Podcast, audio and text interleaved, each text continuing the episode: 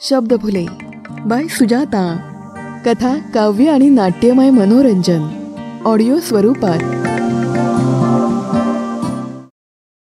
हो नाही करत. वेळ मागे पुढे असं काहीतरी ॲडजस्टमेंट करून ते भेटतात. नेहमीच्या ठिकाणी. दारावरची बेल वाजताच तो दरवाजा उघडतो. तीही सराईतपणे घरात दाखल होते. पहिल्या पाच मिनिटात चप्पल काढणं. मोबाईल सायलेंट मोडवर टाकून पर्समध्ये ठेवून पर्स एका ठिकाणी ठेवणं असं सगळं उरकते. कारण पुढचे काही तास तिला कुठलाच डिस्टर्बन्स नको असतो. तोही डोंगरा एवढी पाच मिनिटं कशी बशी पार पडून गेल्यावर मस्त शाहरुख खान सारखे हात पसरवून स्वतःच्या बाहुपाशात तिला बोलावतो. बाहुपाश हा असा पाश असावा ज्यात माणूस जाणून बुजून अडकतो. असो ते आतुर हात चेहऱ्यावरचं हसू मी घरातले साधे कपडे यातही तो हँडसम दिसत होता.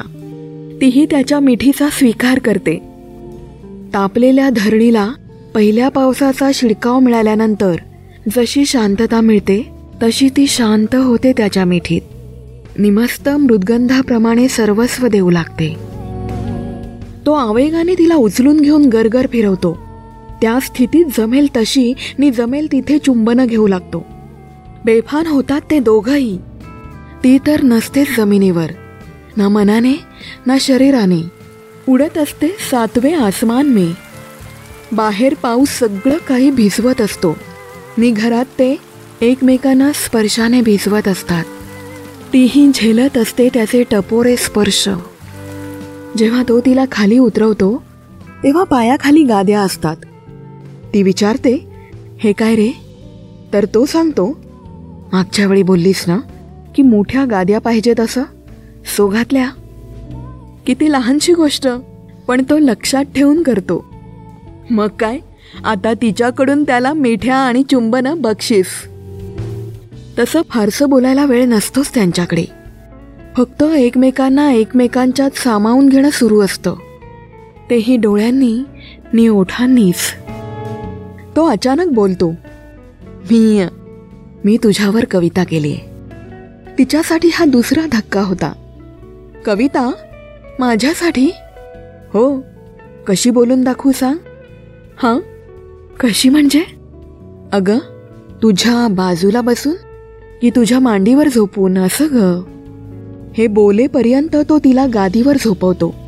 मी तिच्या अंगावर रेलून तिचे विस्कटलेले केस नीट करत आणि तीही त्याच्या कपाळावर येणाऱ्या केसांशी खेळत एकमेकांच्या डोळ्यात डोळे घालून तो तिला कविता ऐकवतो. तिच्यासाठी तो अत्युच्च प्रेमाचा क्षण होता. कविता खूप ऐकल्यात तिने पण स्वतःसाठीची. नि तीही अशी मस्त रोमॅन्टिक स्थितीत. वा क्या बात है.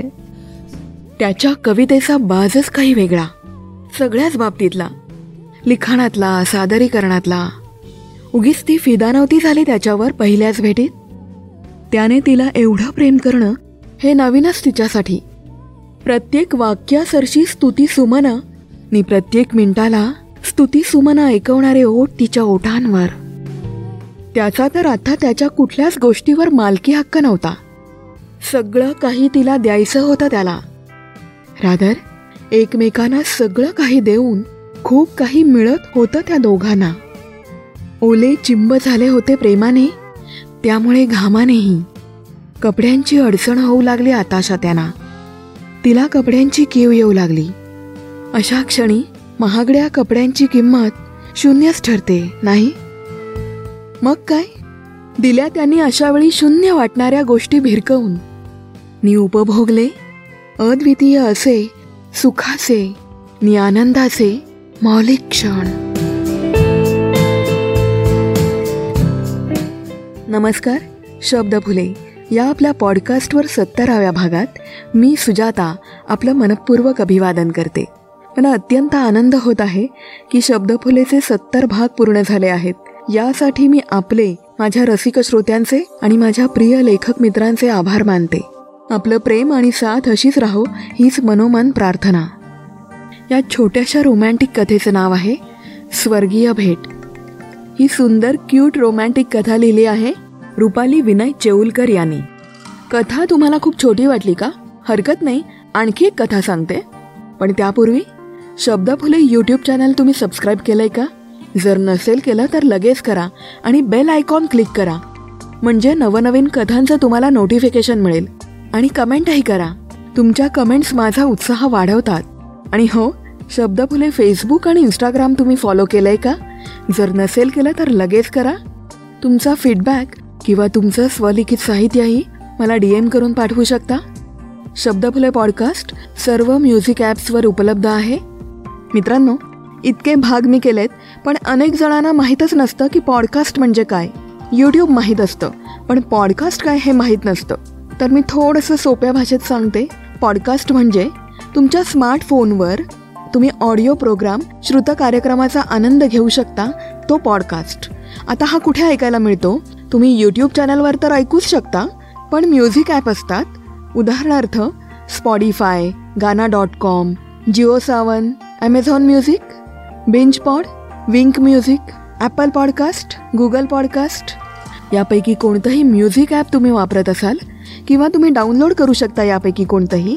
त्या म्युझिक ॲपवर तुम्ही फक्त म्युझिकच नव्हे शब्द फुलेसारखे कार्यक्रम ऐकू शकता. मॉर्निंग वॉक करताना एक्सरसाइज करताना स्वयंपाक करताना ड्रायव्हिंग करताना कधीही ऐकू शकता. अगदी रात्री झोपताना सुद्धा ऐकू शकता. तर तुमच्या मोबाईलमध्ये यापैकी कोणतंही ॲप असेल तर त्या ॲपवर लगेचच फॉलो करा शब्दफुले पॉडकास्ट आणि स्टार रेटिंग्स देऊन मला प्रोत्साहन द्या. आता आपण ऐकूया पुढची कथा. समजुतीचं भांडण. लेखन रुपाली विनय चेऊलकर आवाज सुजाता. ऐकूयात. त्याच्याशी वाद घालताना ती नेहमीच सदमा चित्रपटातल्या वयाने मोठी असली तरी अकलेने लहान असलेल्या श्रीदेवीसारखी वागायची. ती वयाने आणि अकलेने मोठी असली तरी त्याच्याशी वाद घालताना ती श्रीदेवी होई. कारण तिला कधीतरी त्याच्यासमोर लहान व्हावं असं वाटतं. आणि तसं वागावंही असं वाटतं. मग भले तो तिच्यापेक्षा लहान असला तरी. तिचा त्याच्याशी वाद सुरू झाला की तोही तिला सदमा चित्रपटातील कमल हसनसारखा वाटू लागतो. शांत संयमी भांडणात तथ्य नसतं असं मानणारा. चिडलेल्या तिला शांत करणारा आणि तिच्यावर खूप खूप प्रेम करणारा. रागाचा पारा पार थर्मामीटर फोडून बाहेर आलेल्या तिला त्यावेळी त्याच्या या सगळ्या गुणांचा विसर पडे. आणि ती त्याच्यावर तुटून पडून वाटेल तसं बोले. ती तुला मी नकोच आहे. तुला माझी काही पडलीच नाहीये. वेळच देत नाहीयेच रे तुम्हाला. तुला मी नको असेल तर सांग सोडूनच जाते कशी. वगैरे वगैरे. मग तो समजुतीने समजावत म्हणतो अगं असं नको बोलू. समजून घे ना जरा. तुला माहिती आहे माझी धावपळ. हां? म्हणून काय झालं? धावपळीत असलास की विसरणार का मला? अगं अगं विसरलो का? तू माझ्या जवळच आहेस. काही नाही मी तुझ्याजवळ. इतर कोणी असेल मी नाही. बरं तू काहीही बोल ग पण मी चांगलंच बोलणार तुझ्याशी. तुला माहिती आहे का आज काय आहे ते तरी? तू माझा दिवस खराब करतेस. बरं आपण भेटू ना तेव्हा सगळा वेळ फक्त तुझाच असेल. मला नाही भेटायचं तुला. पण मला भेटायचं आहे ना आपण भेटणार. पण सध्या माझ्या जबाबदाऱ्या समजून घे ग. मी नाही घेणार. बरं एक छान स्माईल दे ना. आणि फोटो पाठव ना तुझे. यापुढे एकही फोटो नाही पाठवणार तुला. यानंतर त्यांचं भांडण आणि संवाद अर्धवट राहतात त्यापेक्षा ती ते अर्धवट सोडून रड रड रडते. डोळे सुचतात डोकं ठणकू लागतं. वाटतं समोर असताना तो तर बोजकारलं असतं त्याला किंवा काहीतरी फेकाफेकी केली असती. पण तो समोर नसल्याने असं करून काय उपयोग? मग श्रीदेवीसारखा मनातल्या मनात राग आणि चेहऱ्यावर तसेच काहीसे हावभाव.